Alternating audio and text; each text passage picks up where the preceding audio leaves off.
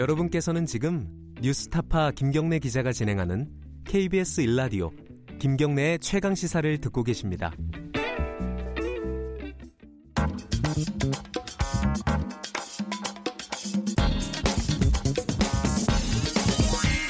뉴스의 재발견. 뉴스의 재발견 의제와 전략그룹 더모아의 윤태곤 정치 분석 실장 나와 계십니다. 안녕하세요. 네, 안녕하세요. 어제가 4.27이었네요. 그러니까요. 이게 판문점에서 기념 행사도 열리고 DMZ 여러 전역에서 이제 인간띠 있기 행사 수만 명 이렇게 했는데 분위기가 그닥 뜨지는 않았죠. 지금 그렇죠. 국회가 음. 난리구판이고 그렇죠. 뭐 지난주 후반에 발표된 경제 성장률도 예. 마이너스 11년 만에 최악이라는 거 아니겠어요? 더군다나 행사 자체도 북한은 참여하지 않았어요. 또? 그렇죠. 그러니까 이제 우리 문 대통령도 공식 행사에는 참석을 안 하고 영상 메시지만 보냈을 정도니까요. 네. 남북 관계가 어, 지금은 상당히 교착 관- 국면이다 이렇게 볼 수 있겠어요. 그렇죠. 바깥 환경뿐만 아니라 이 본질적인 남북 관계, 남북미 관계가 주춤거리고 있는데 네. 지금 뭐 1주년을 계기로 북한 쪽에서 낸 메시지들이 있습니다. 먼저 음. 조선중앙통신을 통해 나온 조평통 비망록을 보면은 전쟁의 문어구 어귀였겠죠. 문어기로 다가가던 아, 엄중한 정세를 돌려세우고 조국 통일을 위한 새로운 여정의 출발 선언한 민족사적 사변이었다라고 지난해 행사를 평가하면서도 예. 그러나 남조선의 반통일 세력은 결의의 시향과 국제사회의 한계 같은 기대에 역행했다. 뭐. 북남 선언들에 대해 북의 이익만 반영된 일방적 선언, 북퍼주기 선언, 북의 무장 해제당한 굴욕적인 문서라고 헐뜯어대면서 북남 관계를 과거로 되돌려보려고 발악하고 있다 이렇게 비난하고 또 미국에 대해서도 남조선 당국의 남북 관계가 미조 미북 관계겠죠 보다 앞서가서는 안 된다는 속도 조절론을 노골적으로 강박하면서 북남 관계를 저들의 대조선 제재 압박 정책에 복종시키려고 각방으로 책동하고 있다. 이게 네. 전반적으로 이게 톤이 어, 분위기 안 좋은 건 사실인데 옛날에 그 악다군이 그 정도까지는 아니에요. 또. 그러니까 이게 잘 보면요. 예.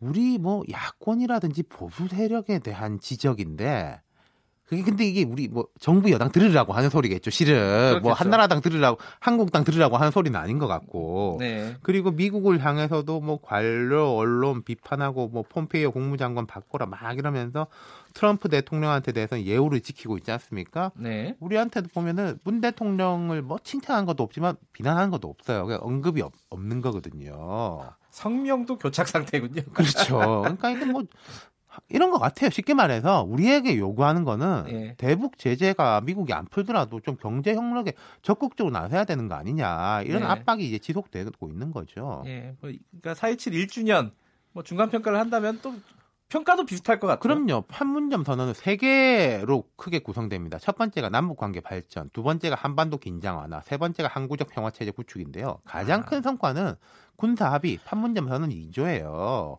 이게 9월에 평양 공동 선언으로 이어졌는데 지금 남북 관계에 대해서 비판적인 사람들도 남북 그리고 북미 간 군사적 긴장이 과거보다는 비교도 안 될 만큼 완화됐다. 그리고 음. 북한이 직접 뭔가 도발할 조짐 같은 것도 없다라는 건 부정하지 못하죠. 어, 판문점 선언을 들어보니까 또 새롭네요. 1년 전이라서. 그렇죠. 예, 되게 오래된 느낌이죠. 네, 군사적 긴장은 성과가 있는데 그럼 아쉬운 점은 뭘까요? 자, 애초 구상 이런 거 있습니다. 남북 관계하고 북미 관계가 선순환. 처음엔 그랬어요. 남북 관계의 진전이 북미 관계를 추동한 거 아니겠습니까? 네. 남북 먼저 대화를 해가지고 이제 그게 북미 정상회담까지 이어지고. 근데 그러면은 북미 관계가 잘 안 풀리면은 또 남북 관계가 잘 돼가지고 북미 관계를 추동하는 건데 그 단계에서 멈춰져 있잖아요. 네. 하노이 도, no deal 이후에 우리가 공식 비공식으로 남북 접촉을 제한하고 있는데 북은 별 대답이 없고 대답은 없고 오히려 뭐 러시아랑 이번에 그렇죠. 만났죠. 물론 이제 북한 입장에서 보면은 답답할 수도 있겠죠. 하노이 노딜 이후에 한미 정상회담이 있었지 않습니까? 북한도 잘 받겠죠. 근데 네. 거기서 대화 계속한다 이런 이야기는 나왔지만은 제재 계속 이런 이야기도 동시에 나왔으니까 말씀하신 대로 러시아 등으로 눈을 돌렸는데 네. 과거 냉전 시대처럼 북중러 한미일 이렇게 완전히 재구성될 가능성은 낮아 보여요. 음, 왜냐하면 냉정하게 볼 때 중국이나 러시아가 북한 편든다고 해가지고 한국, 미국하고 군사적, 경제적으로 완전히 척질 가능성이 제로라는 거죠. 음. 냉전 시대처럼 예. 조금 신경전은 벌일지 모르겠지만은 예. 북한인들 모르겠습니까? 지금 뭐 판을 흔들고 뭐 상대방 우리나라를 답답하게 만들 수 있는 정도인 거지 북한이 실제로 뭐 핵에 대해서 뭔가는 자기들도 못 하고 있는 거잖아요. 그렇죠. 음. 우리가 또 강조하고 있는 게 남북미의 top-down 방식을 통한 추동이니까요. 이런 상황을 전반적으로 고려를 하면은 앞으로 좀 시간이 좀 걸리겠다 이렇게 생각할 수밖에 없겠어요. 트럼프 대통령이 여러 번 말했습니다. 급할 거 없다.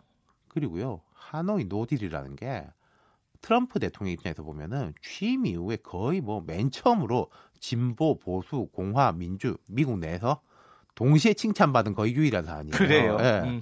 그 북한도 연말까지 시간을 주겠다 이런 식으로 말해놓고 있는 거죠. 일단 시간을 벌어놓고 있- 있으면서 북미가 서로 먼저 당신이 우- 움직여라 이러는 거에 좀 느낌이 우리만 약간 급해 보인다 이런 건데 조급한 거랑 조급해 보이는 거랑은 좀 다른데 우리도 아하. 이제는 좀 조급해 보이지 말아야 된다 이런 이야기 조금씩 나오는 것 같습니다. 왜냐면요. 예. 문 대통령이 어제 영상 메시지 1주년 메시지에 보면은 새로운 길이기에 또 다 함께 가야 하기에 때로는 천천히 오는 분들을 기다려야 한다. 음. 이런 이야기를 했습니다. 네. 그리고 뭐 탁현민 전 행정관 같은 경우에도 아니 뭐 통일이 금방 될 줄 알았더냐 북한 현송월이 그러더라 뭐 네. 이런 이야기를 하, 하나 하기도 했는데 그리고 하나 더 보면요 네.